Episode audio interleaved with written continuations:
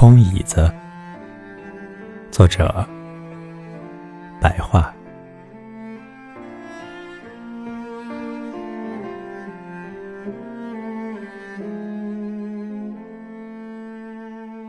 繁星般密集的目光，把一张空椅子照得雪亮。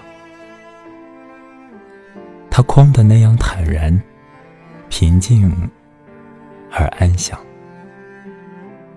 更让人惊喜的是，他竟然也会演讲，聋哑人都能听得懂。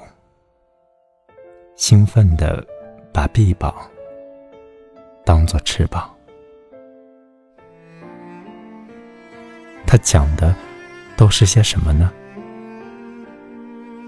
童话、语言、梦想，